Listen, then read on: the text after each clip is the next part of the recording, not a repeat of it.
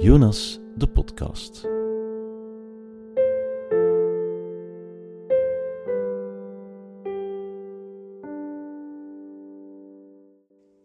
Ja, soms komen de woorden tekort om uit te leggen hoe dat, dat is, hoe dat, dat voelt. Ja, soms snapt het zelf gewoon niet meer. Het is gewoon eigenlijk werkelijk hallucinant. Door al die instanties die betrokken zijn, welke beslissingen dat er al genomen zijn. En, en ja, dat waardoor, dat een soort van een race van uithoudingsvermogen is. Hè, van eh, wie kan er zoveel mogelijk incasseren. Wie, heeft er, eh, wie, wie zijn, zijn vel is zodanig dik dat, dat hij niet kopje ondergaat. Dat gevoel heb ik. Het ene onrecht na het andere stapelt zich op. En geen enkele mens kan dat uithouden. Eh, dus dat is ja, werkelijk slopend. Het proces heeft ons zeker dieper geraakt dan, dan de breuk zelf. Um, het proces heeft veel meer gevolgen gehad dan het feit dat mijn ouders niet meer bijeen waren. Je luistert naar Jonas, de podcast waarin we jongeren en ouders willen ondersteunen na een scheiding. Wij, dat zijn Vanessa en Sophie. Vanessa is klinisch psycholoog en therapeut. En Sophie is advocaat en familiaal bemiddelaar. We vroegen een aantal mensen naar het echte verhaal van hun scheiding of van de scheiding van hun ouders. En met deze verhalen en ervaringen trokken wij naar een aantal experts in Vlaanderen en in Nederland. Vandaag trokken we naar de rand van Brussel voor een gesprek met een bevlogen magistraat, Ine van Wijmeers.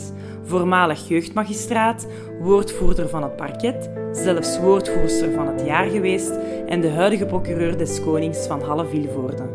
Ze is tevens auteur van het boek Als je wieg op de rijfstand staat, waarin het toch ook wel gaat over de pijnlijke gevolgen van een scheiding.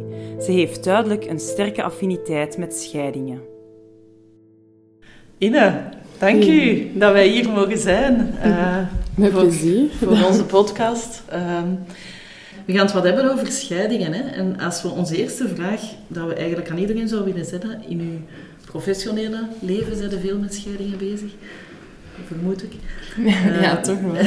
maar zijn er in uw privéleven ook al mee geconfronteerd geweest? Of op een, uh... ja, ik sta natuurlijk met twee voetjes in de wereld en dus uh, rond mij wordt er ook gescheiden of zijn er relaties die, ja, die stuk lopen, mm -hmm. waar dat al dan die kinderen bij betrokken zijn. Dus ja, ik denk dat het vandaag eigenlijk bijna onmogelijk is om nog nooit met een een echtscheiding in contact. Mm -hmm. ja. ja. Ja, ja, wat, logisch is ja. inderdaad. Het gebeurt eigenlijk allemaal alleen rondom u, welke rol dat je eigenlijk ook ziet. Ja, dat is soms niet, niet evident, omdat je natuurlijk vanuit je, je professionele rol, hè, de rol van het Openbaar Ministerie in de familierechtbank en ook in de jeugdrechtbank, een bepaalde kijk ontwikkelt op, uh, op de zaken.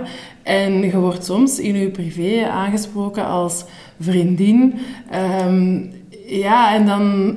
Ja, je bent uiteindelijk maar één mens en je moet dan toch proberen duidelijk te maken of je mhm. raad geeft of advies geeft als vriendin of of dat daar de procureur uh, spreekt. En ja, in mijn hoofd is dat soms duidelijk, maar voor mensen rond ja, is dat niet altijd even duidelijk en dat is niet... Uh, en heeft dat het gevoel dat dat zo'n wederzijdse invloed heeft? Zo hetgeen dat je in je werk tegenkomt op het advies dat je dan soms aan vrienden of familie geeft mm. en omgekeerd? Wel, wat, in, wat ik in mijn werk tegenkom zijn vaak heel geëscaleerde of mm. heel extreme uh, situaties. En je wil natuurlijk in je privécontext mensen daar een stukje voor, voor behoeden. Of um, je ziet soms in je werkcontext dat de de familie en het netwerk en de vrienden een heel schadelijke rol mhm. spelen. En dat ik moet mij soms behoeden om dat niet te gaan uh, regisseren rond mij of zo. Of om dan de vriendinnen rond de vriendin niet te gaan regisseren. Of, maar ja, anderzijds maakt dat ook wel dat ik denk dat wat ik aan kennissen, vrienden soms die, die raad komen vragen, wat ik kan, kan zeggen, dat dat meer is dan gewoon mijn, mijn buikgevoel. En, ja, ja, Toch niet gemakkelijk altijd, hè? Zo die een dubbele nee. stoel. Nee, maar anderzijds ben ik soms, en dat klinkt nu misschien heel fout of pretentieus, wel blij dat mensen ook eens mijn gedacht vragen. Ja. Omdat je net dingen kan zeggen die misschien anderen niet durven. Ja. En die misschien Zeggen of die- kunnen werken, ja. alvorens dat Voilà. een procedure. En dat je kunt zeggen van, ja, maar je hebt wel een keuze. Allee, Hm. het belangrijkste dat ik altijd probeer te zeggen aan mensen die, die in conflict zitten, is, je hebt wel een keuze over hoe jij je gaat gedragen in dat Ja. conflict. Ja. En je kunt mij natuurlijk uren vertellen wat dat je vindt dat die een andere zou moeten Mm. doen. Zeg maar, dat heb je niet in de hand. Maar wat kunt jij doen? Wat is uw rol? Terug een beetje dat ownership van het conflict gaan, gaan opnemen. Dat is natuurlijk een veel moeilijker gesprek dan wanneer je gewoon zegt, ja, het is, het is waar, je hebt gelijk, dat is Ja, echt een onmogelijke mens. Of het is echt een, een vreselijke... Snappen. Allee, als je dat vertelt, zijn de direct de goeie natuurlijk, die meegaat. Tegenover dat het, als je gesprek doorzet, Mhm. vaak een verademing is voor mensen dat ze voelen, ah, maar wacht, het moet niet Ja. zus of zo lopen. Ik kan kiezen voor een andere weg. Ja, Allee, ja. Alleszins, ik voel mij daar dan achteraf toch beter bij. Ja. dat ik niet gewoon meegegaan ben in het conflict, dat ik het nog verder heb aangejaagd. Allee, zo, ja, en dan inderdaad, dan denk ik ook van, ja, het feit dat ze de moeite doen om tot bij mij te komen, wil toch ook wel zeggen dat ze een bepaalde verwachting Ja. eh, Ja. hebben. En dat is misschien niet wat dat ze uiteindelijk krijgen, Mm. maar ja, dat is zoals wanneer dat ik naar een deskundige ga. Ik ben totaal niet handig. eh, als ik hier een probleem heb met water, elektriciteit, dan ga ik ook naar een loodgieter of een elektricien. Ik hoop dan soms dat het iets anders is wat dat Ja. mij gaat adviseren, maar uiteindelijk heb je... je op die Ja, deskundigheid, je- dat voilà. aanvoelen, Ja, ja, Je rekent er wel op dat ze, dat ze u in hun expertiseveld niet gaan zeggen wat dat ik graag wil, Horen. wil horen, maar wel echt gaan zeggen wat ze Mm. denken dat de beste Ja. way to go eh, Ja. is.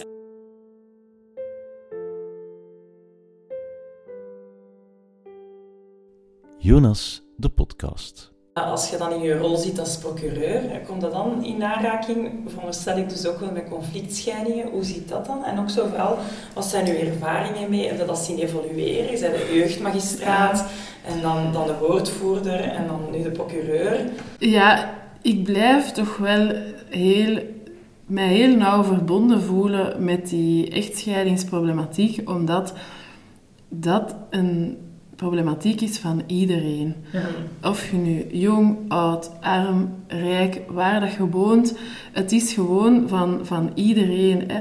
De, de affiniteit met georganiseerde criminaliteit is helemaal anders. Ja. Dat is ook een van mijn opdrachten Ja, om mij daarmee bezig eh, te houden. Maar dat ligt helemaal anders dan de hoogconflictscheidingen of de vechtscheidingen. Ehm, en wat dat mij altijd treft of getroffen heeft, is dat hoe modderig het gevecht ook is, het zijn altijd mensen in nood Mhm. die je voor u Zitten eh, hebt. zitten hebt. Daar zit nooit een intrinsiek slechte En persoon. iemand die er bewust voor kiest Ja. zo... Ook al zijn sommigen heel erg ver van Ja. zichzelf verwijderd, Ja. eh, denk ik. Maar het zijn altijd mensen met een noodkreet die eigenlijk zeggen: Ik wil mijn, mijn leven op een bepaalde manier georganiseerd zien en ik wil eh, een, een waardevol contact met mijn kind. Dat is eigenlijk wat dat die mensen bindt, maar die zien dat totaal niet meer. Ja. En ja, dat kan soms, als dat escaleert, tot zo'n schadelijke situaties leiden voor de kinderen en de jongeren, maar ook voor die mensen Ook voor zelf. Hè. Ja. En ik vind het heel moeilijk om niet belerend eh, te zijn, want ik heb me dat heel vaak afgevraagd van, dan zit je daar als 30, 35-jarige en je moet dit en je zou beter dat. eh, allee, dat is heel lastig. En tegelijk, van op een afstand, zie je zoveel klaarder op die situatie Ja, ja. dan wanneer dat je er middenin Ja. zit. Ik heb mij ook al heel vaak, altijd als ik daar zit, afgevraagd van... hoe zou ik zijn in zo'n situatie? Hoe zou ik reageren? En wat zou ik nodig hebben dat mensen tegen mij zeggen om daaruit Ja. te, te geraken? En ja, het feit dat je daar met mensen in nood zit, dat treft mij altijd. Ik vind dat heel mooi, Ina, hoe dat je zegt, dit kan ons allemaal overkomen. Ja. Dit is iets van iedereen. En, Ja. en zo mensen in een hoogconflictscheiding of in een vechtscheiding, dat zijn geen mensen dat daarvoor kiezen. Dat zijn mensen in nood. Allee, ik vind dat wel mooi Ja. om te horen, omdat ik weet dat er maatschappelijk niet altijd zo naar gekeken wordt. Hè. Nee, mensen maatschappelijk kijken, willen heel graag het versimpelen en een schuldige aanwijzen. Want dan is het duidelijk wiens kant dat we moeten kiezen. En dan moet er een in de hoek staan en de Mhm. andere krijgt dan alle rechten. Maar zo zit het niet, Nee. niet in elkaar. En dit is een, een onderwerp dat zoveel schakeringen heeft, Ja. zoveel nuance vraagt, ook zoveel tijd vraagt. En dat is vaak mijn, mijn frustratie rond de familierechtbank en de rol van het parket daarin. Ik denk, de echtscheidingsprocedures die zijn in het leven geroepen van toen dat 1 op 10 Uit elkaar. uit elkaar ging. Ja. Nu is het 1 op 3 Ah, en we hebben gewoon geen ja. tijd. Heb je daar een En- evolutie dan in gezien? In die... Ja, ik denk dat dat natuurlijk over een langere periode of- ja. gaat dan, dan, dan nu. Allee, dan dat ik kan Ja, overschouwen ja. eh, mijn eigen ervaringen. Maar ehm, wat ik wel vind, is dat we vandaag voor de familierechtbank gewoon niet de tijd en de ruimte hebben om elke Ja. echtscheiding echt in de fond op een goede manier te regelen en te behandelen. Ehm, als je ziet, gewoon om te detecteren wat dat er allemaal speelt, wat dat de rugzak van, van iedereen is. Alleen het luisteren, Allee, alleen al luisteren is geen Allee, daar is gewoon geen... allee, je kunt ook niet verwachten dat mensen op zeven minuten de Mhm. update van hun leven geven en hoe ze het zien in de toekomst. Allee, Ja, ik en vind dat is, dat... is eigenlijk erg, want dat is iets wat ik dan inderdaad heel veel van mensen hoor. Hè, van je komt daar am- amper aan het woord, maar die beslissingen die daar genomen worden zijn zo Tekent ingrijpend voor je en leven zo... eigenlijk. Ja, en Ah, daarom vaak. denk ik vaak, je probeer echt die familierechtbank te vermijden. Niet omdat familierechters geen goede mensen zijn, Nee. maar dan zijt je je het meest kostbare van je leven kwijt. Uit handen. Ook wat aan het de handen aan het geven. Ja, je Ja. helemaal de controle. Ja. Allee, en dan denk ik, je zegt hier enerzijds tegen mij dat je kinderen je dierbaarste bezit zijn. En drie zinnen later zegt je, dan moet de rechter maar beslissen, dan trekken we het in proces. Ja. Dat is niet met elkaar te, te rijmen. ja. Als je kinderen je dierbaarste bezit zijn, dan moet je wel daar nu wel heel hard in gaan investeren, dat je je dierbaarste bezit niet beschadigt. Ja. En als ik zie wat research dat mensen soms doen voordat ze een nieuwe auto kopen, dat is onwaarschijnlijk veel in verhouding tot hoeveel mensen bereid zijn van zich te informeren, van te investeren. Ze lopen, ze lopen desnoods tien garages af, verspreid over heel België, maar een bemiddelaar consulteren voor uw meest dierbare bezit. Die energie hebben mensen Ja. vaak niet. En ik wil natuurlijk een echtscheiding niet plat met vergelijken met het kopen van een auto, omdat natuurlijk wat dat je gaat horen, zien, welk proces dat je zelf door moet, veel ingrijpender Mm. is bij het eh, afhandelen of organiseren van een, van een echtscheiding dan bij de aankoop van, Ja, ja, dat van een wagen. Ja. Mhm. Maar het, er is toch een heel groot stuk wanverhouding, toch. Ja. Misschien ook omdat ze Eh, niet weten, en dat is zo wat dat preventieve stuk, Mhm. waar dat ze aan beginnen.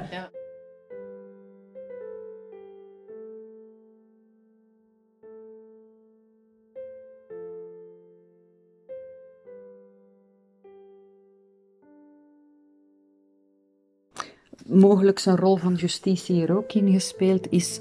ehm, ik vind het heel jammer dat mijn kinderen niet geloofd werden. Ehm, ze waren nog superklein toen ze gehoord werden. Men zei steeds vanaf 12 jaar kunnen ze gehoord worden en kunnen ze ook kiezen wat ze willen. Uh-uh, die ervaring heb ik niet. Eh, mijn kinderen werden gehoord, maar ze werd, de klachten die ze hadden of eh, de problemen waarmee ze, ze zaten, werden geminimaliseerd. En dat vind ik wel heel jammer. Echt heel spijtig, want ze hebben dan bewust gekozen om gehoord te worden. Ze hebben trouwens zelf, eentje van de drie heeft zelf een brief geschreven naar justitie. En ik vind het heel jammer dat dat niet au serieus werd genomen. Als je een procedure opstart, dan doe je dat niet zomaar. Je probeert een diep dal te doorkruisen en je hebt een alvast aan de mogelijke rechtspraak. Echter, als ik kijk naar mijn eigen zaak, is dat begrip rechtspraak vrij interpreteerbaar. Um, als een rechter vindt van nee, ik zie het niet, dan wordt daar gewoon een streep onder getrokken en dan sta je daar. Ik heb er vandaag niet het vertrouwen in dat alle dossiers met evenveel enthousiasme worden behandeld.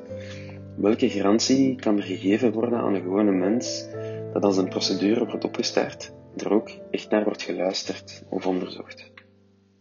Ja, sowieso. Allee, ik ga nooit iets afdoen aan hoe dat die mensen het er, hoe dat de mensen het ervaren hebben. Hè. En mensen hebben altijd gelijk als het over hun eigen ervaring gaat.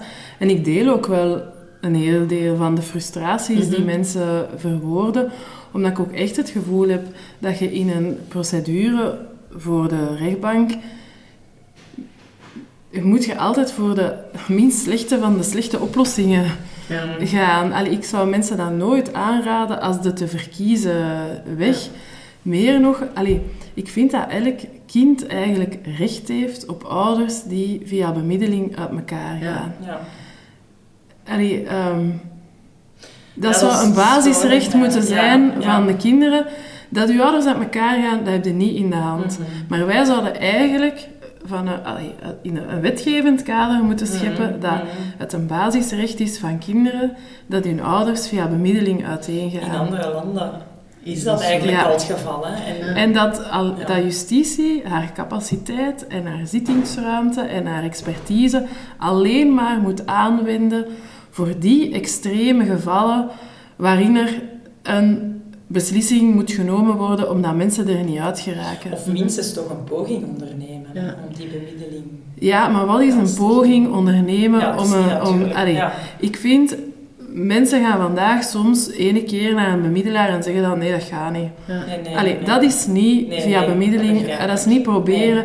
En ik denk dat we daar ook moeten uh, elkaar vinden, justitie en hulpverlening, van wat is, hoe vullen we dat begrip vrijwilligheid in om te gaan bemiddelen. Ik denk dat mensen heel weinig beseffen dat ze eigenlijk ook twee rollen hebben. Die van ex-partner en die van ouder.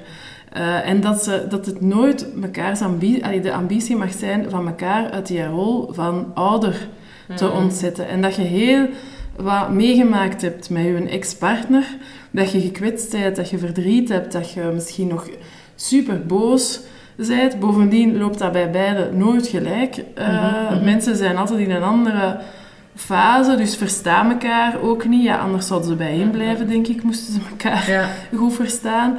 Um, maar dat wat dat mensen bindt, is dat je samen ouder blijft. En daarvoor een plan uitwerken van hoe gaan we dat nu doen, dat vraagt heel veel energie, omkadering, begeleiding, kennis van wat dat er Allee, mensen hebben nood aan informatie van ja, wat overkomt er mij eigenlijk, wat is er hier gaande. Mensen hebben ook vaak totaal geen idee wat dat, dat zou kunnen betekenen om samen ouder te blijven met die persoon die je eigenlijk verwenst. Ja op zo'n moment. En die u vaak ook, want allee, ik, pas op, ik ben gigantisch pro-bemiddeling, voor alle duidelijkheid. Mhm. Maar ik, ik kom vaak tussen in de situaties waarin dat bemiddeling geprobeerd mhm. geweest is, um, of waarin dat een van beide dat echt niet ziet zitten en dat je dan als andere ouder zo wat blijft zitten met ik wil dit wel, mhm. maar de andere wil niet mee. Voor een traject van bemiddeling te starten moeten we twee zijn. Hè? Ja, de vraag is gewoon hoeveel alternatieven spiegelen we de mensen voor dat er zouden zijn. Ja, ja. Allee, dus gebrek aan kennis Er is eigenlijk naast bemiddeling geen alternatief behalve een rechter die een beslissing gaat nemen waar je sowieso niet content mee gaat zijn. Ja, ja, Misschien op het moment zelf wel, omdat je denkt, yes, ik heb hier gewonnen, ik heb mijn slag thuis gehaald, maar op lange termijn levert u die beslissing uh, heel weinig, nee, heel weinig op. ze ook vaak terugkeren. terugkeren ja. En zegde dan dat er, geloofde dat er, of geloofde niet dat er situaties zijn dat bemiddeling niet de oplossing is? Die zullen er absoluut zijn, maar dat, is, dat moet dan de minderheid, zijn, waarvoor we dan de tijd, de ruimte Ja. en de mensen hebben om Ja. daarvoor een oplossing op Ja. maat te maken. Op de rechtbank of in een therapeutische Ja. setting. Of, allee. Maar vandaag is bemiddeling nog al te vaak iets wat dan mijn rap rap even gaat proberen. Ja. Want ze weten dat dat moet en de rechter gaat dat opleggen. Dus, en daarna kunnen we dan gewoon bij wat dat we eigenlijk willen Ja, terug ja. aankloppen. En daar is echt een mind switch. Jonas, de podcast.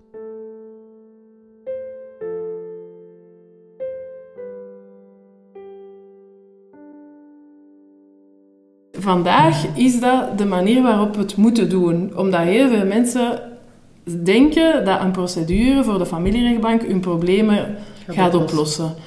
En dat is eigenlijk niet juist. En we moeten hen daarin veel beter informeren dat de rechtbank echt het soort laatste redmiddel Mhm. is...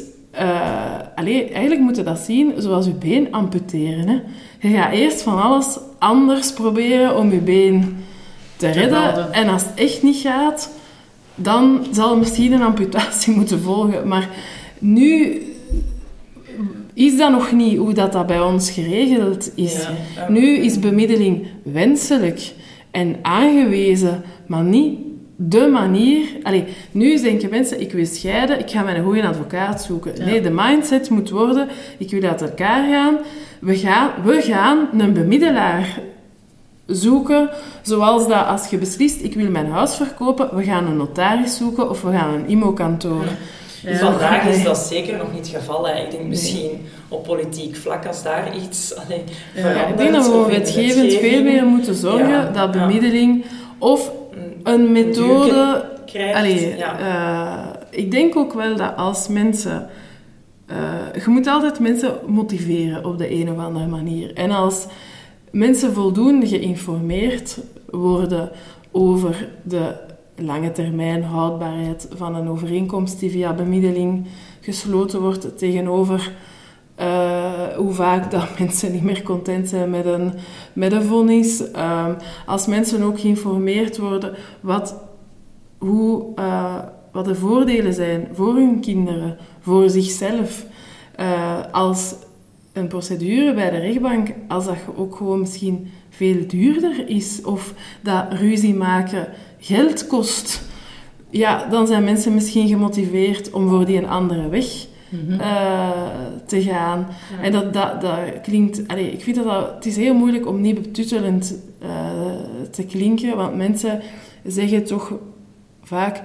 En terecht, ik weet toch wel wat dat voor mijn kind het beste is. Alleen lijken ze dat in een vechtscheidingscontext helemaal te vergeten. En ik denk, als je aan elke persoon vraagt... Is het goed dat kinderen in een ruzie eh, zitten? Ah, nee. Is het goed dat aan kinderen gevraagd wordt... Kies nu een keer tussen mama en papa. Iedereen gaat zeggen... Nee, nee, nee, dat wil ik niet. En tegelijk dringt men aan op... Mijn kind moet gehoord worden. Het kind moet kunnen zeggen wat het wil. Allee, Ja, ik, je merkt toch dat ouders vaak ehm, dit heel erg doen vanuit een beschermende ja. focus. En dat ze, als ik u die dingen hoor vertellen, dan, dan denk ik direct aan een aantal ouders die zeggen dat is allemaal waar, maar niet stilstaan bij dat zij die rol ook opnemen. Hè. Ouders gaan toch heel vaak weten, de andere doet dit allemaal, of zij doet dit allemaal, maar weinig zien dat wat dat zij daarin doen, of hoe dat zij Dat reageren. vind ik echt de sleutel. Als ik als eh, parket op de rechtbank zetelde, probeerde ik altijd aan de mensen te zeggen... Stop met te zeggen wat de ander moet Ja. doen. Zeg mij nu eens wat dat jij gaat doen Zelf om hier, doen. uit te, kle- ay, om hier uit te geraken. Altijd in plaats van te verwijzen naar Ja, anderen. ik zeg, we gaan er niet komen als jullie aan elkaar gaan zeggen wat dat je vindt dat de ander moet veranderen. Want je gaat niet luisteren naar elkaar, anders zat je hier niet. Allee, Ja, je voelt toch soms dat ouders ook wel wat ondersteuning nodig hebben om tot een punt te komen dat ze kunnen bemiddelen. Ja. Hè, om, om te gaan bemiddelen moet het toch je eigen stuk al een stukje kunnen reguleren. Want je schiet toch ook in overlevingsreacties. Ja. Soms gewoon door samen in de ruimte te zitten. Ja. En, allee, ja, ik, Ja, ik, ik eigenlijk- zie soms ja. mensen in elkaar krimpen. Nog Ja. gewoon door, bij elkaar, door wat er op partnerniveau er gebeurd is. hè. Maar soms ook als ouders. Hè. Therapie eigenlijk, hè, maar daar is ook justitie wat beperkt in. Hè. Zij kunnen niet gaan. Justitie is beperkt om aan mensen te zeggen... Ja. Jij, moet- allee, soms ziet je gewoon van... Meneer, jij moet echt iets doen om uw agressieve manier van Ja. communiceren, die je vermoedelijk door je opvoeding eh, meegekregen hebt, zolang dat je zo gaat communiceren, gaan we hier nooit tot iets komen. Of eh, meneer of mevrouw, allee, maakt nu niet uit. Je bent nog zo gekwetst Ja. dat je zelfs niet kunt in een ruimte eh, zitten met, Ja. allee, met die persoon. Mensen ehm, halen de ander neer en beseffen niet dat ze daardoor minstens de helft van hun kind ook afschrijven. Ja. Allee, eh, ja, als mensen niet meer kunnen zien hoe dat een ander nog ouder zou kunnen zijn, Of is het ook plezier beleven met hun eigen kinderen. ja, Ja. ja, want vaak is niks nog leuk. Hè? Nee, Als je nee, het is heel zwart-wit, het is heel gedemoniseerd. hè. Ja, en, en je ziet ook de tijd met je kinderen, wanneer ze dan bij u zijn, wordt eigenlijk bijna voorbereidingstijd voor wanneer ze terug bij Ja. de ander Ja. eh, zijn. En als mensen terug door hun omgeving, door hun omkadering op hun eigen positie gezet worden, terug hun eigen leven weer in handen gaan nemen en zien wat dat ze zelf kunnen doen, dat is vaak het moment dat je ziet, Ja. die situatie gaat hier keren. Ja. Die situatie kan En daar denk ik dat ehm, vaak nog te weinig rond ingezet wordt Ja. ook, om mensen daarin te ondersteunen. Omdat ja, nu zeggen ook- we, we sturen ze naar bemiddeling, maar ze zijn er vaak nog niet aan toe. Nee. En dan zie je dat diezelfde processen ehm, zich herhalen tijdens zo'n bemiddelingssessie. En Mhm. Ja. dat dat eigenlijk het conflict doet escaleren, in Ja. plaats van dat het conflict naar beneden haalt. Ja, ja, Eh, absoluut. Dat ze eerst die- aan zichzelf werken. We hebben dat toen met Bruno van Opbergen er ook even over gehad. Ja. Hè? Ja. Die kwetsuren bij de ouder eerst opnemen. Ja. Maar we hebben dat ook gezegd. Maar hè. Is zijn- er tijd, geld voor. En ook, wat doet je met de kinderen in tussentijd? Ja, ja, dat is allemaal mooi Er is- gezegd. Hè? Ja. er, er moet wel gewoon Een allee, beslissing een beslissing zijn over, Ja. over de kinderen. Maar eigenlijk zouden mensen die voelen van... Ik word hier de slechtste versie van mijn eigen... Ja. In, die, in die echtscheidingscontext... Zouden een alarmbelletje moeten moeten, hebben. van... Ik moet daar iets aan doen, dat ik juist wanneer het over mijn kinderen gaat, de beste versie Ja. van mijzelf eh, ben. Want soms zie je mensen voor de familierechter staan waarvan ik denk van, ik, die, die tonen hier echt hun allerlelijkste kant. kant. En als je dan leest hoe de kinderen over hun mama of hun papa Mm. vertellen, dan denk je, dat is niet dezelfde persoon als die die hier zit. En je zou moeten in topvorm zijn als je het voor je. Maar iemand moet zou die moeten ondersteunen. Hè? Ik denk En ook van, dat hoeft niet per se... Allee, ik pleit niet voor iedereen in therapie, daarom. Hè. Maar, maar familie, vrienden... Eh, allee, dat is... Ik, ik, als mensen hun hart luchten ergens, dan heb je ook als netwerk of als omgeving van mensen in echtscheiding een verantwoordelijkheid. Het is zo makkelijk om te zeggen, ja, dat is waar, jong, uw ex, dat is echt een, een ongelooflijke, vreselijke mens. En je hebt gelijk dat je vecht voor je kinderen bij u te houden. Dan denk ik, sorry, maar hier ben je niet aan het helpen. Hè. Hier zijt je mee verantwoordelijk voor de vechtscheiding, waar niet alleen uw vriendin, zus, tante, moeder in zit, maar vooral waar die kinderen Ja. eh, in zitten. Hè. En eigenlijk zou het netwerk van de ouders ook dat kind op de eerste plaats moeten Ja, zetten. en dan ziet het toch vaak met eh netwerk die zelf ook hè, gekwetst is, kwaad is, teleurgesteld is, boos. Ja, ik is, kan me meezit in het conflict. Hè. Dat mijn ouders, als, ik, eh, als mij onrecht wordt aangedaan door mijn Ja. man, dat mijn ouders ook in oerverdedigingsmodus Schieten. eh, schieten hè. Allee, eh, dat, dat lijkt mij des mensen. Allee. Maar ik weet dan ook, als ik naar mijn ouders zou gaan, wat ik daar ga te horen krijgen. Hè. Allee, eigenlijk is, gaat het echt om verantwoordelijkheid Opnemen, zowel als ouder in, die, Ja. in dat conflict, als als netwerk van iemand in conflict. Klopt. Want ik heb het eh, toch verschillende keren meegemaakt dat mensen op zitting hun frang valt van ja, we moeten dit hier anders gaan aanpakken. Ja. En dat zijn ongelooflijke momenten als, je, als iedereen zo voelt van we gaan even die strijd laten voor wat hem is en constructief Ja, nadenken. Dat is vaak ook een heel, ik krijg er kippenvel van, een heel emotioneel moment. Maar dan ben ik altijd bezorgd, wat gaan die mensen vertellen aan hun achterban als Ja. de zittingszaal hier buiten staan? Ja. Want ze gaan ofwel het gevoel hebben van eh, de feedback krijgen van oh, kijk, hoe, amai jong, jij moet een goede advocaat gehad hebben of jij moet dat daar goed uitgelegd hebben. Eh, eh, zie je, je hebt je, je ding bekomen. Ofwel, amai, je hebt je ongelooflijk laten doen en je moet in beroep gaan. En zie jij nu nieuw dat je erin gelopen bent. Terwijl dat die Terwijl op dat dat moment wel zag. zij in Ja. dat moment Ja. gezien hebben waar het echt Ik vind dat wel een sleutel, figuur op dat moment is eigenlijk wel parket op die zitting.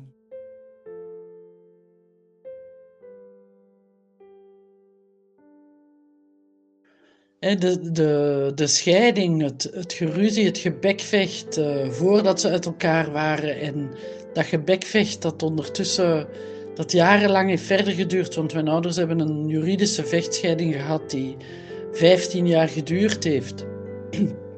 Ik vind dat eh, niet alleen een vorm van kindermishandeling, maar ook van kinderverwaarlozing. Want al die tijd, en ook nu nog trouwens, eh, waren het niet, was het niet het belang van de kinderen dat voorop stond? Was het niet mm, de psychische gezondheid van de kinderen die voorop stond? Maar eh, eigenlijk het, eh, eh, ja, het elkaar de schuld geven, het elkaar klein maken, het elkaar in de schoenen schuiven. Ja, dat stond centraal.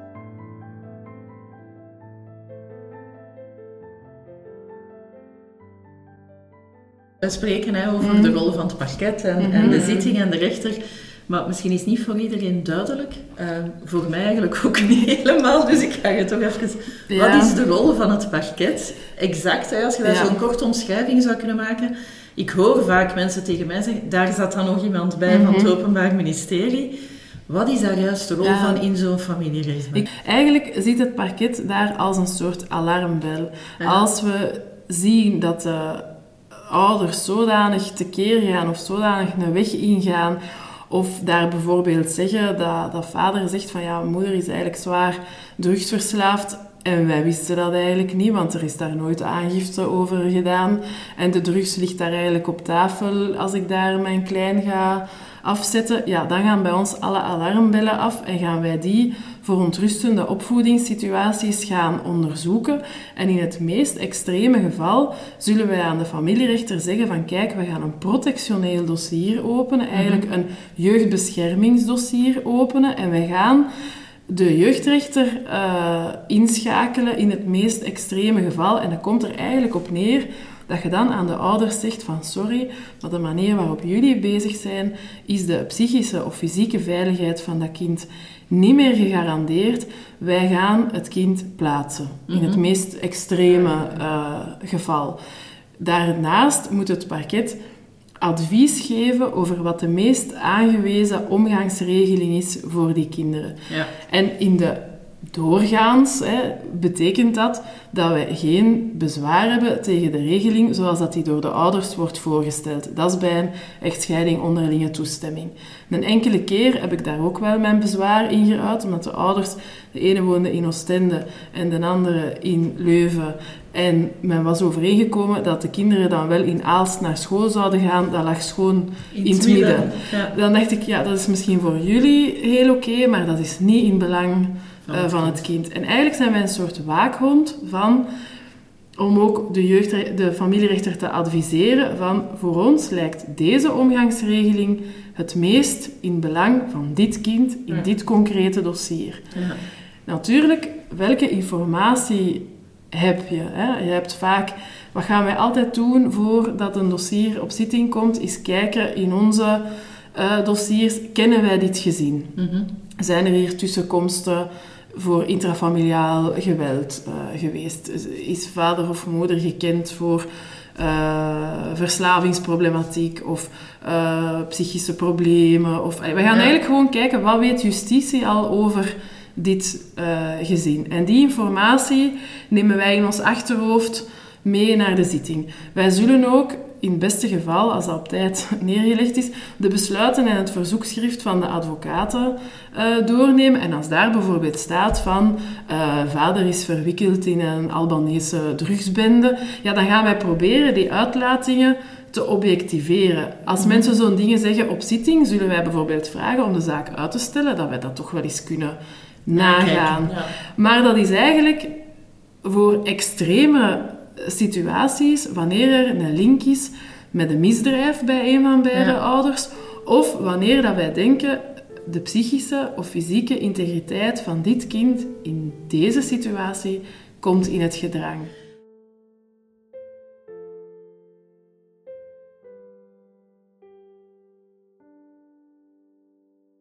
Ik heb geen controle over het gedrag van mijn ex.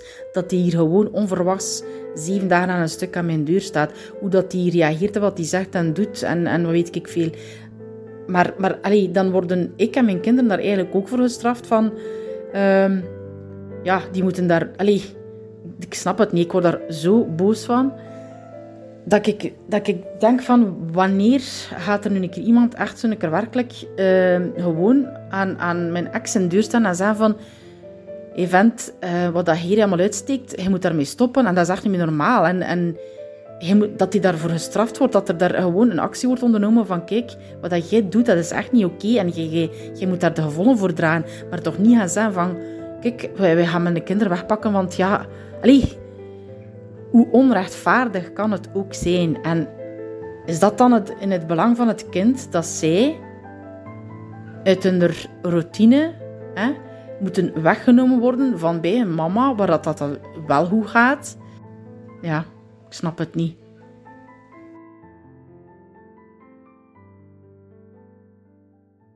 Ja, en dat brengt ons dan zo heel snel bij de vraag de psychische en fysieke integriteit van het, hè, het belang van het Ja. kind.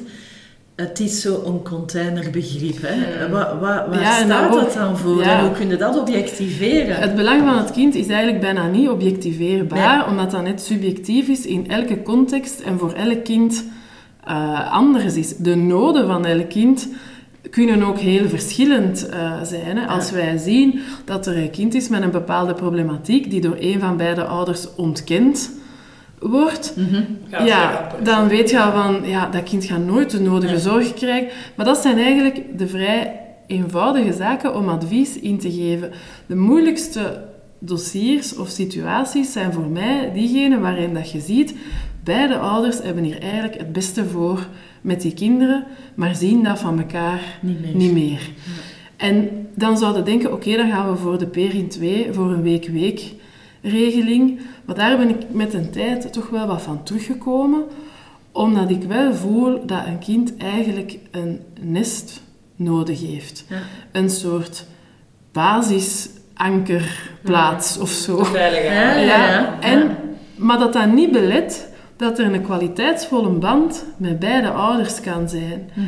Maar probeer dat maar een keer op vijf minuten aan de ouders uit te leggen dat het niet is omdat eh, geen week-week-regeling is, dat ik ze toch als evenwaardige ouders zie. En dat is eigenlijk geredeneerd vanuit het belang van het kind. Ja, want zij is die een ouder, dat dan Ja. vanuit dat belang van dat kind, dat dan inderdaad die een nest nodig Mhm. heeft. En het niet krijgt. kind maar twee dagen en 114 Ja, dagen maar dat vind ik geen oké regeling. Oké. Mijn voorkeur regelingen, als de situaties het toelaten bij beide, zijn eigenlijk 9-5 Ja. of 10-4 regelingen. Omdat ik vind, als je als ouder nooit aan een schoolpoort komt, nooit met huiswerk geconfronteerd wordt, nooit met hobby's, Nee, nooit met andere ouders, Ja. nooit- en alleen maar moet proberen een kwa- kwaliteitsvolle band op te bouwen op, op eh, weet het. 48 uur. Allee, ik zie echt niet in hoe, dat, dat, hoe dat, dat kan. En dat die ouder zich dan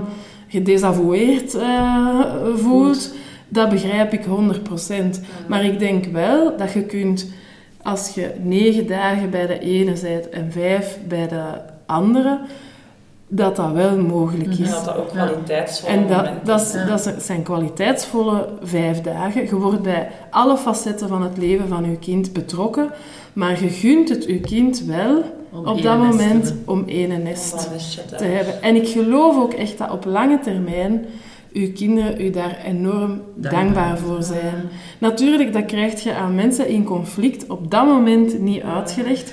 Nee, maar dat is net de kennis de die tijd, nodig is. de- Als ik je dat hoor vertellen, dan denk ik, amai, wat een, een cruciale rol. Hè? Want je Mhm. staat daar met twee ouders, Ja. vanuit hun belangen. Mhm. En dan zitten jullie daar eigenlijk voor zo dat belang van dat kind. Ja, want integriteit dat van dat kind. gaat dan nog niet Maar dat is, eh, dat is eigenlijk het verhaal dat ik probeer de elke keer te brengen.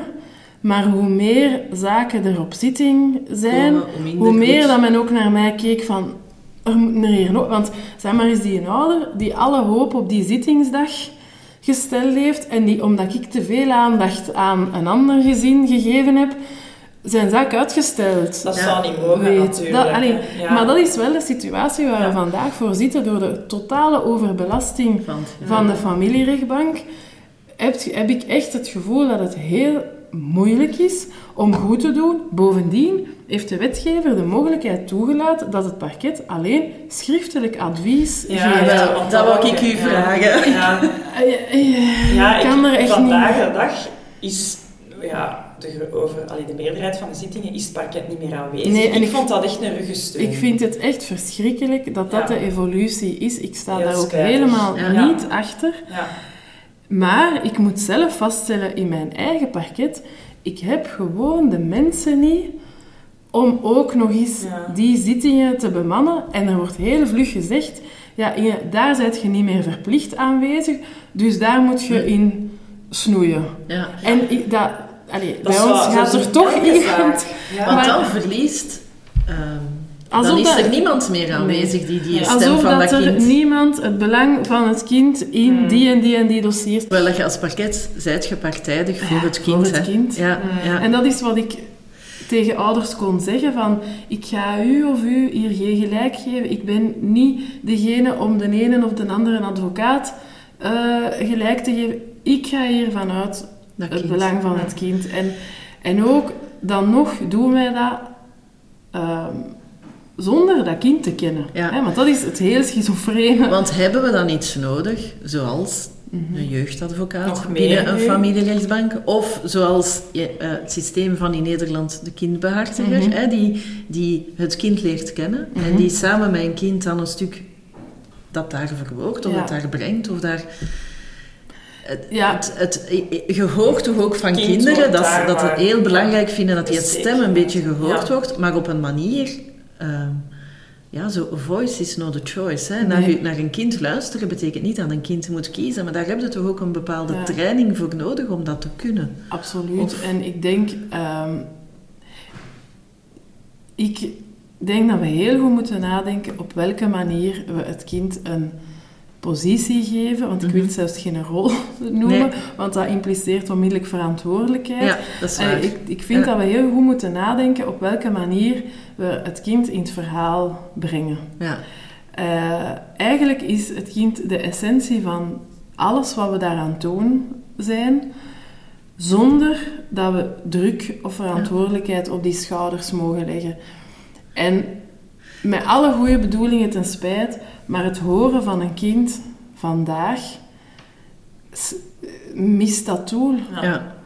Ja. ik denk als er genoeg mensen aanwezig kunnen zijn dat vanuit een ouderpet kunnen Ja. reageren of dat vanuit die kennis van Ja. kinderen kunnen reageren, hebben we dan niet nodig dat een nee, kind gehoord dat moet worden. En, en dat is ook vaak zo'n belastende ervaring voor kinderen.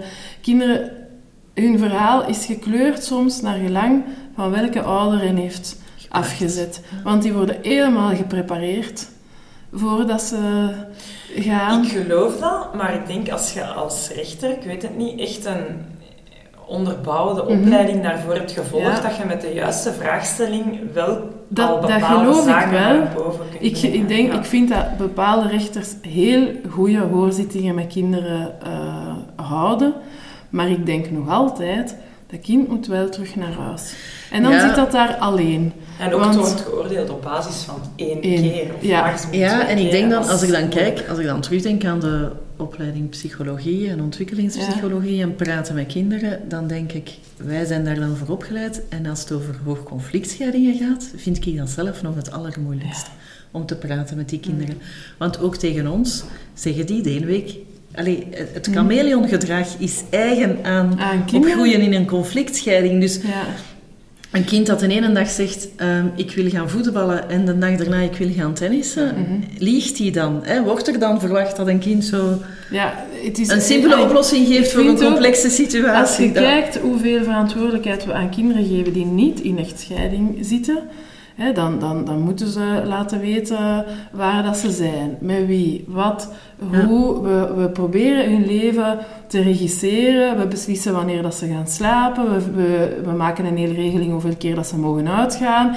Allee, alles wordt zoveel mogelijk door de ouders georchestreerd. Maar als het dan gaat over waar gaat je opgroeien, dan vinden we dat het kind een consequente, consistente mening Een rationele mening moet hebben. Of waar is die mening? Ja. Allee, in de familierechtbank, ik mis dat wel, die stem. Ja, maar ik weet niet kind. of we de stem van het kind nodig Niet hebben. per se via die gehoren Nee. rechten, dat denk ik niet, maar anders. Zoals misschien zo'n kindbehartiger, ik weet het niet. Ja, ik ben daar zeker niet tegen, omdat ik denk alles is beter dan hoe het nu soms verloopt. Omdat ik denk dat kinderen nu heel hard het gevoel hebben dat alles boven hen gebeurt en dat ze heen en weer geslingerd eh, worden en, en weinig steun eh, ervaren. Maar ik denk dat als het, eh, het parket het belang van het kind heel erg binnenbrengt, als ouders gecoacht worden om dat Als belang ouder. terug invulling te geven als ouder, dan denk ik niet dat we het kind per se Ja. Al een actieve rol moeten geven. Ik denk wel dat de beslissingen die genomen worden op een juiste manier ook aan kinderen moeten toegelicht worden. Want als je geen week-week-regeling uitspreekt als rechter, moet je wel op een gegeven moment de moeite nemen om aan het kind uit te leggen dat je de ouders toch wel als evenwaardig ziet. Want ook kinderen vragen zich af van, tja, waarom mag ik meer tijd bij Ja. mama of papa doorbrengen en, en heb jij dan geen gelijk gekregen? En mama komt wenend terug van de rechtbank en Ja, Wat die is dat hier niet, allemaal? Die krijgen twee verhalen. Ik Ja. denk dat ik dat van u gezien heb, Vanessa. Daar was een Nederlandse rechter Ja. die en die heeft een ja. eigen feedback gegeven. Ah, wel, Ja, maar mooi, dat is, maar Ja. daar kan ook Of voor mij die kindbehartiger...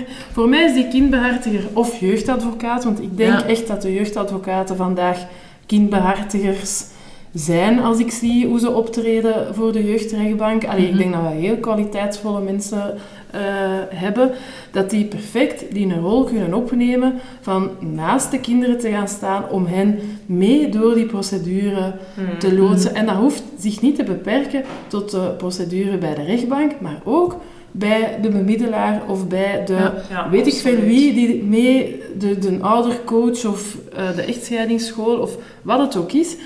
Maar ik denk wel dat we vergeten van een, een vertaalslag Te maken. te maken naar de kinderen. Ja. Ja. En zeker lijkt mij op niveau van familierechtbank. Ik heb het u horen zeggen van wij zijn alarmbellen. En als Ja. we dat zien, Ja. op het parket slaan we die brug naar de jeugdrechtbank. Mhm. Maar nu dat ze ook niet regelmatig op de zitting zijn, wat maakt dat soms dan een dossier toch naar de jeugdrechtbank gaat? Ja, elk parket organiseert zich wat anders, maar wij zijn bijvoorbeeld aanwezig op de inleidingszittingen. En daar gaan wij selecteren welke dossiers vinden wij dan naar een zitting met parket moeten, gaan, omdat we daar al, al van denken, oeh, dat ziet er hier... Soms, ik hoop dan dat we dat juist inschatten, want dat is een stuk op basis van hetgeen de advocaten schrijven in Mhm. hun eh, verzoekschrift, of hetgeen dat we weten over de mensen eh, van, van voorheen. Dat, zijn een dat is een beetje dat je aan profiling doet Mm. op een of andere manier. Maar dat is natuurlijk niet hyperobjectief. Allee, dat is op Mhm. basis van, van ervaring en van een aantal informaties die je hebt. Maar het gebeurt ook dat een rechter zegt van oei, dit is hier naar een zitting zonder parket gegaan, maar dat loopt hier uit de hand. We gaan dan naar een zitting met parket eh, verwijzen. En dan hangt het heel erg af van de inschatting van de individuele magistraat die daar op dat moment is, om te zeggen van oké, nee, dit, dit, eh, dit kan niet meer, hier gaan we mee naar de jeugdrechtbank. Een andere mogelijkheid is natuurlijk ook dat wanneer er al hulpverlening aanwezig is, dat zij het dossier aanmelden eh, bij, bij het parket via het ondersteuningscentrum eh, Jeugdzorg. En vanuit het vertrouwenscentrum kindermishandeling krijgen wij soms ook dossiers aangemeld van gezinnen waarvan wij nog nooit iets gehoord hebben, maar die gaan dan wel vaak onmiddellijk naar de jeugdrechtbank.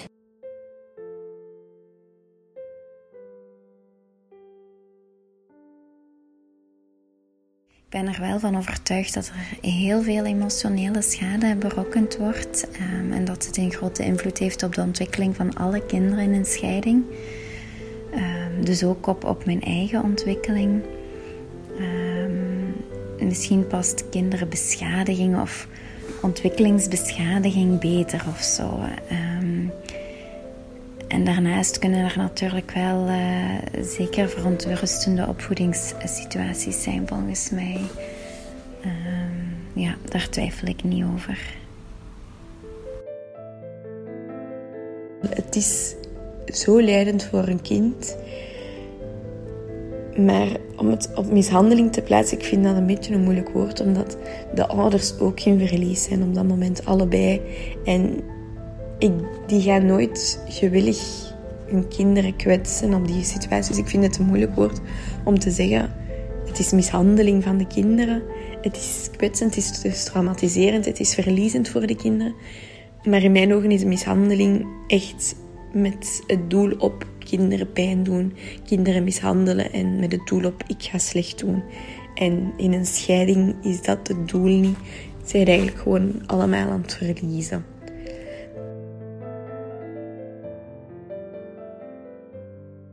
Hoe kijkt jij daar naar? Vind jij het, het opgroeien in een hoogconflictscheiding een vorm van mishandeling? kindermishandeling? Ik vind van wel. Omdat je ondertussen is er toch wel wel literatuur over wat die doet Mhm. met eh, kinderen en, en jongeren en hoe dat hun manier van in het leven staan toch heel erg bepaalt. Voor mij is kindermishandeling eh, alle, elke vorm van niet tegemoetkomen aan de noden van, van een kind. Allee. En ik denk dat dat in een hoogconflictscheiding ook het geval eh, Ja. is. Ja. Natuurlijk moet je daar wel de factor duur bij nemen, vind ik. Want wat maakt iets een hoogconflictscheiding ook? Want mensen durven dat misschien rap zeggen, maar eigenlijk zitten die daar nog niet. Hè, als ze zeggen dat is Ik denk dat het eerder omgekeerd is. Ik heb het Dat gevoel dat mensen veel langer niet beseffen Dat wat ze dat erin ze, zitten. dat ze erin zitten, dan dat er mensen zijn die zeggen, ik zit hier met een vechtscheiding en het is niet. Allee, ik denk dat de duur ook wel soms een goede parameter is. Dat, mensen, dat het er een keer eh, een half jaar bovenaan op zit, totdat het geregeld is en dat er dan rust komt, dan denk ik ook niet dat de kinderen beschadigd zijn. Maar het is volgens mij langdurig conflict, onder spanning zitten, in een onvoorspelbare situatie zitten. En dat is ook wat dat het voor kinderen van fysiek geweld zo moeilijk maakt. Het is daarom niet per se die slag die ze krijgen, want daar herstellen ze fysiek van. Maar het is de stress. Hoe gaat mijn vader thuiskomen? Elke dag opnieuw die kinderen ontwricht. En dat is ook wat er zich in vechtscheiding volgens mij, of hoogconflictscheiding, voordoet. Dat is dat kinderen niet weten waar ga ik wonen, hoe gaat mijn moeder zijn, hoe gaat mijn vader zijn, ga ik met mijn broertjes en zusjes kunnen samenblijven, ga ik moeten veranderen van school, ga ik moeten verhuizen, gaat het weer ruzie zijn? Oh nee, ik heb op de kalender zien staan dat er een rechtbankzitting aankomt. Dat betekent dat, dat en dat en dat en dat. Dat als kinderen leren door te kopiëren. Dus als je opgroeit in een conflictueuze situatie, de kans dat je dat later doorzet of doorgeeft, is ook gewoon veel groter. De ouders zouden Allee. zelf op dat moment ook zo wat psycho-educatie moeten hebben, denk ik, om de- die ouderlijke verantwoordelijkheid Ja. te kunnen opnemen Wel, hè, en te kunnen Van, van ouders die drugsverslaafd zijn of alcoholverslaafd zijn, daar zijn we het allemaal over eens dat die hulp nodig hebben om van die verslaving af te geraken. Ouders die eh, constant in conflict zitten, daarvan zou ook de overtuiging moeten zijn, jullie hebben hulp nodig om van dat conflict vanaf te, te geraken. Want dat is volgens mij minstens zo ontwrichtend. Eh, vooral ook omdat mensen in een hoogconflictscheiding heel vaak appel doen op de loyaliteit van kinderen. Mensen beseffen niet dat ze door hun kind graag gezien kunnen worden En dat dat kind tegelijkertijd ook kan zeggen dat hij die ander graag ziet. En dat echt oké En dat vinden. echt oké vinden. Als je dat kunt zien, denk ik dat uw kind nog altijd loyaal en liefdevol is ten aanzien van moeder en vader, dan gaat hij niet in die vechtscheiding belanden.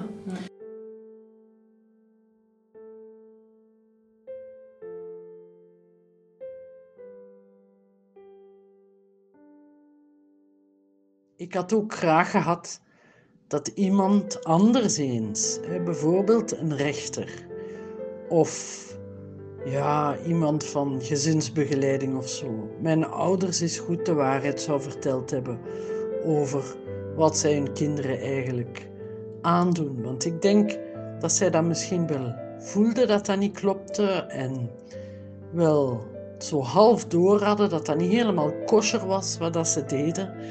Maar eigenlijk hebben zij daar ook nooit psycho-educatie over gehad. Hè. Niemand heeft hen ooit echt recht in het gezicht gezegd dat ze eh, hun kinderen aan het beschadigen waren. En dat zou ik denk ik wel fijn gevonden hebben, moest een rechter het op die manier eens voor ons, de kinderen, hebben opgenomen. Ja, en dan, als het dan helemaal escaleert, dan krijg je naar, dan, ja, dan ontwikkelt het zich tot situaties. Hè. We hebben Ja, ook hè, even eh, over uw boek. eh, Ja, ik, denk- ik vond hè, ook een, een mooie link. We hebben, we hebben uw boek, eh allee, Sofie heeft het boek gelezen, ik heb naar de Mhm. podcast geluisterd. Het was eigenlijk in aanloop naar dit gesprek dat we beseften, oei, dit gaat eigenlijk helemaal over ons thema. Ja, hè. mhm, het, ja. Over het, het thema hè, ouderverstoting, oudervervreemding. Het escaleert soms zo ver, hè, Mhm. dat kinderen Dat ook niet meer voelen dat ze loyaal zijn aan twee ouders en dat ze twee ouders graag zien. Ja, en dan, Eh, dan kijken we nog in de eerste plaats naar hoe erg is dat voor die ouder, maar dan denk ik vooral hoe hard heb je je kind kunnen beschadigen om het tot die eh, noodoplossing te ko- doen komen van ik moet hier kiezen. Want eigenlijk is kiezen voor het kind dan de enige manier om te overleven. Ja. Want een kind wil instinctief niet kiezen tussen beide ouders. Ja, en wat ik heel hard voel is zo, het, ehm, er loopt iets moeilijk in een relatie met een ouder. Mhm. Ehm, en een kind wil dat bespreken met die ouder, Mhm. hè, naar aanleiding van conflict, naar aanleiding van aanpassing. Maar door het feit dat dat in een hoog conflictscheiding Mhm. is, wordt dat dan automatisch ook een stukje gezien als jij wordt opgestookt. Mhm. Dus er wordt niet geluisterd, er wordt Nee. niet afgestemd en dat escaleert. Mhm. Waardoor dat een kind zich ook vaak niet gehoord voelt. Nee. Nog meer zo'n gedrag gaan Nog stellen. meer zo'n gedrag gaan stellen en eigenlijk ook zo, laat het maar. Ja. Ik, ik voel mij hier kind niet gehoord. haakt af, hè. Op zo'n moment haakt ja. echt af en zegt... Jullie willen dit misschien verder zetten, maar ik doe niet meer mee. En ik ga voor mezelf, tegen mijn natuur, een rust kiezen. Ja, ik denk als, als parket, allee, als procureur op de zitting, moeten daar dan ook een moeilijke rol in, in, Mm. allee, in spelen en eigenlijk een belangrijke rol ook, denk Ja. ik. Ik heb daar zo echt mooie passages Ja, van ja, gezien in ja. uw boek ook. Ik had het hier van mezelf Ja. ook eens genoteerd. Eh, maar hoe dat je dat dan inderdaad gezegd hebt van in een familierechtbank, heb je het zo vaak gezegd van heb geduld. Hè. Mhm. Vroeg of laat komen de kinderen zelf tot het inzicht dat Mhm. u niet monster bent, maar dat u ex Mhm. van u maakt. Laat de deur altijd op een kier. Het is pas wanneer je stopt met aan hun arm te trekken dat ze hun stabiliteit zullen terugvinden. Maar dan vraagt je veel hè, aan de mensen. Dat is zo- gigantisch veel, maar dat weegt nog altijd niet op tegen wat dat de mensen van dat kind vragen. Ja. Allee, ik denk, dat is de afweging. Hè, ik vraag op dat moment van die mama of die papa die een kind niet ziet, gigantisch veel. Maar nog niet half zoveel als dat zij al van dat kind gevraagd hebben.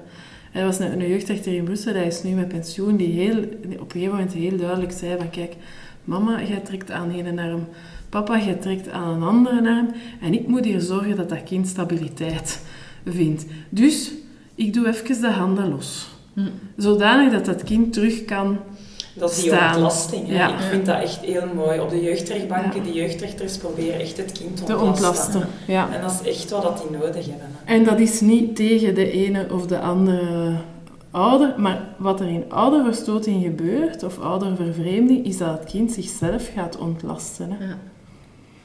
Ja, en dat een kind zelf niet meer voelt dat het kind is van twee ouders. Ja. Hè? Dat het zo heel erg in een zwart-wit verhaal gaat. En dat, allee, want dat hoorde toch heel vaak. Ja. Zo het, ik kom niet overeen met een nieuwe partner, een reden is om uw vader of uw moeder uit uw leven Ja. te gaan, te gaan Ja. schrappen, hè, weggommen. Hè. Er is zo ook een, vorig jaar, denk ik, iemand die gezegd heeft, weggegomd Ja. worden uit, het, uit het leven van, van uw kind. En dan zit je natuurlijk met de pijn en het verdriet van de ouder. Ja. En wat dat, kind nodig Ja, heeft. Ik, vind dat, ik vind dat zelf de meest... Dat zijn de meest Moeilijke. moeilijke. maar het zou mooi zijn mochten we daar onze tijd voor kunnen Nemen. nemen Ja. dan. Ik, heb, ik heb hier eigenlijk wel een mooi fragment ook van een jongere eigenlijk, die dat, dat ook heeft meegemaakt.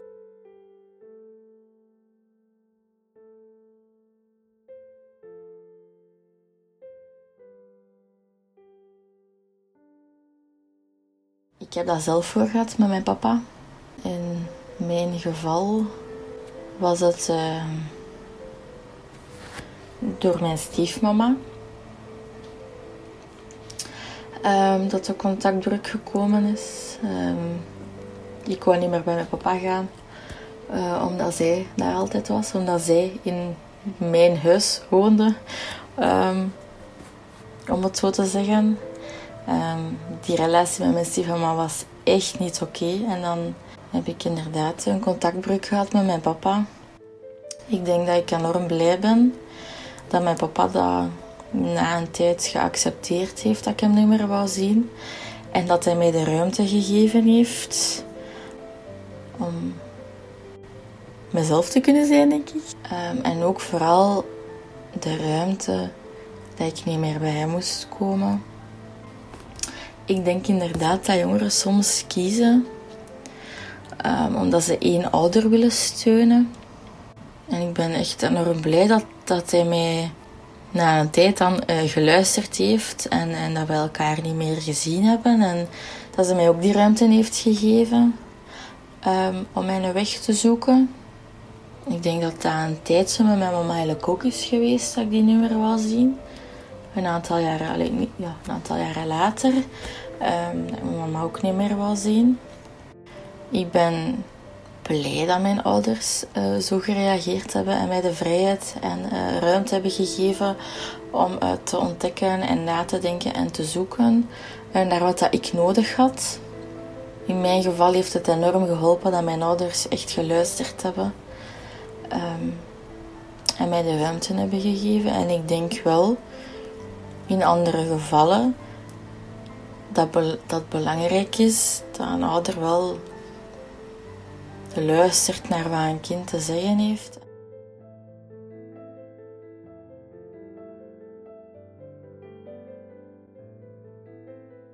Bij hun is dat dan goed gekomen, Ja. omdat ze dat haar Ik denk de dat die, eh, die papa zijn dochter het mooiste cadeau ooit gegeven heeft. De ruimte om zichzelf te kunnen Ja, zijn. ze zegt dat heel mooi. Hè? Zo Ja. De ruimte om mezelf te zijn. Maar ik begrijp dat je dat niet kunt zien in conflict. En daar is weer de rol van dat netwerk zo cruciaal. Hè? Want je hebt niet de garantie dat het goed komt. Hè? Ik, allee, een van Maar de blijven de- trekken is wel de garantie dat het fout gaat. Denk Ja, ik. ja. Allee, Ja, ja, dat, is, dat staat daar dan wel tegenover. Denk ik. Ja, het, eh, het, het vraagt veel van... Als één een ouder loslaat, wordt een kind al niet in twee getrokken. Ja. Dus het vraagt veel van de ouder die Mhm, loslaat. Die hè. loslaat. Zo. En die gaat dat als een enorm verlies zien Mm. en als Onrecht. heel onrechtvaardig. Maar als je naar dat stapje verder kunt gaan... Allee, ik denk dat voor die ouders de uitdaging erin ligt om toch te proberen aanwezig te blijven in het leven van hun kinderen. Jonas, de podcast.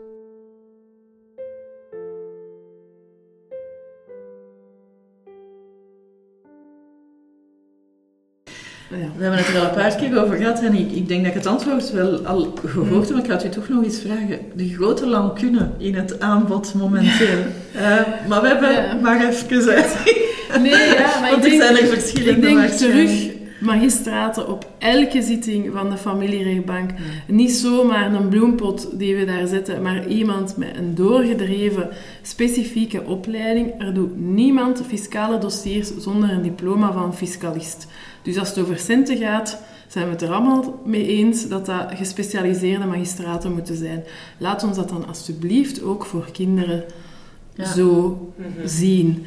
Ehm, en daarnaast denk ik dat we moeten een neutrale plaats hebben waar justitie en hulpverlening met elkaar in overleg kunnen gaan, zodanig dat we elkaar versterken Mhm. en ondersteunen en niet per se de volgende schakel in de keten Ja. zijn, maar dat justitie het vangnet kan zijn of het kader waarbinnen hulpverlening met zijn expertise kan doen wat dat hij moet doen. Nu zien we elkaar meer als een opeen, of, eh, in een tijdslijn. Ja, elkaar. als twee gescheiden als- wegen, ja. hè? Ja. Ja. En dan gaat je van de hulpverlening over naar, de gedwongen, eh, naar het Ja. gedwongen kader. De poort, Ja.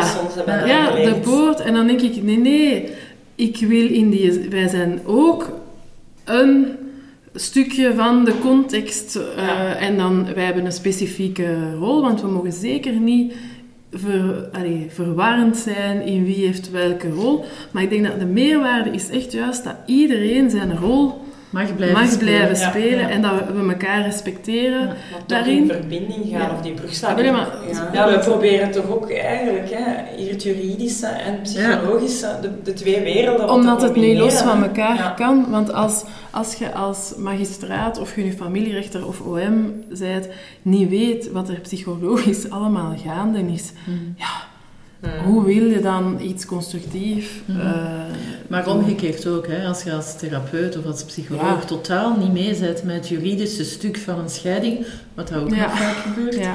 Het moet, Ja, eh, nee, maar ik spreek niet- voor niet mijn helemaal in, in, in één Nee. richting zien. Ik denk dat heel veel collega's ook nog heel ja, of heel negatief zijn. weerstand of negatief staan ten opzichte van justitie. Terwijl dat ik denk, als je in dit soort thema's of in deze situaties werkt, kun je dat niet loszien van elkaar. Je hebt ook die juridische... Nee, wat ik heel, heel jammer vind, is soms de, de negatieve perceptie. Hmm. Eh, en dat de man in de straat zijn vertrouwen in justitie misschien niet altijd even hoog is. Daar, ik kan daar soms nog meer begrip voor opbrengen dan wanneer ik denk van, jij bent een expert, een deskundige, en je kunt het je niet permitteren van op een eiland te zitten. Hetzelfde geldt voor het misprijzen dat er soms is vanuit de juridische wereld ten aanzien van allee, de hulpverlening gaat er zich een Ja, keer ja. mee bemoeien. Allee, dat geldt voor, voor beide zijden, maar als wij elkaar niet als partners gaan zien, dan laten we die gezinnen en die kinderen gewoon in de steek. Hè. Allee, het is zo simpel als dat. Ja, Hè. Mooi, mooi om je Ja, af te dus- ronden. Ja, eh, misschien nog één boodschap gewoon voor de jongeren zelf. Als je zo zou denken van, ga, stel je voor dat er een jongere is die naar deze podcast zit te luisteren en denkt... Of, en die zit in zo'n complexe En die zit in die situatie. Wat, wat zou zo één boodschap zijn dat je vanuit uw rol zou geven? ik zou denken, ehm, praat over je bezorgdheden met iemand die je vertrouwt. Ja. Ehm, dat mag de mama of de papa van een beste vriend of vriendin zijn, of gewoon je beste vriend of vriendin, of eh, iemand van de leiding, van de jeugdbeweging, Mm. of, of een tante, of uw meter, of uw peter. Iemand in uw omgeving waarvan dat je denkt, daar kan ik mijn verhaal doen en ik blijf zo, mijn verhaal blijft van mij. Die gaan Ja. niet van alles ondernemen zonder dat ik dat wil. Eh, maar ik zou echt zeggen, praat erover. Want je moet dat niet alleen dragen. Mhm. Ehm, Net zo, en dat is eigenlijk voor jongeren in, in, in een conflict situatie, maar ook in gelijk welke Mhm. situatie waarin dat je denkt, ik loop vast, of, of ik doe er niet meer toe, of ze luisteren niet naar mij. Je moet echt met iemand, eh, met iemand spreken. En voor het netwerk? Informeer je en draai je tong drie keer rond voordat je iets zegt. Dan, eh, Ja, ja. ja. dat is wel een Echt voor het netwerk draai je tong drie keer rond voordat je zomaar mee surft. eh, want je kunt zoveel waardevoller zijn als je de kinderen voor ogen houdt. Ja, ja, eigenlijk heeft iedereen daar wel een belangrijke rol in te spelen. Ja, ik denk dat we wel eh, nog wat werk eh, voor de boeg hebben. Dus eh, er zijn nog wat uitdagingen. Ja, maar we Maar moeten dat wel leggen het op- aangaan. we leggen het op tafel. Hè. Ja. Ik denk Ja. dat dat zo'n beetje de bedoeling is van, van de podcast ook. We willen iedereen ondersteunen en, en als het perspectieven geeft of openingen, waarom niet? Dat is een beetje de bedoeling. Ja, ik denk dat we moeten kiezen, zowel als, uh, als hulpverlener, als openbaar ministerie, maar ook als wetgevende macht, als, als parlementair, van is het belang van het kind echt iets waar dat we iets mee willen doen? Of is het een lege doos dat we zomaar wel laten ja, rondzweven? Allee, ik denk als je echt beslist van kinderen en jongeren zijn de toekomst en zijn belangrijk, dan kun je niet anders dan inzien dat het systeem zoals we het vandaag hebben, dat dat gewoon tekort schiet. Dat is niet meer meegeëvolueerd met de maatschappij. En we moeten die twee sporen dringend terug gelijk trekken. Dank je wel. Nee, met plezier. Dank je dat, dat ik het nog eens mocht zeggen. Ja. Oké. Ja.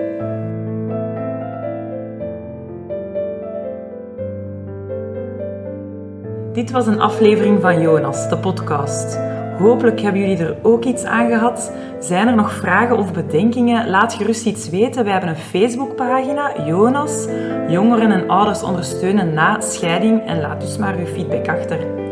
Ja, en is er een expert waarvan jij denkt dat we die ook zouden moeten uitnodigen of dat het interessant zou zijn om een gesprek mee te hebben? Geef ons dan zeker ook een seintje via onze Facebookpagina. Klopt.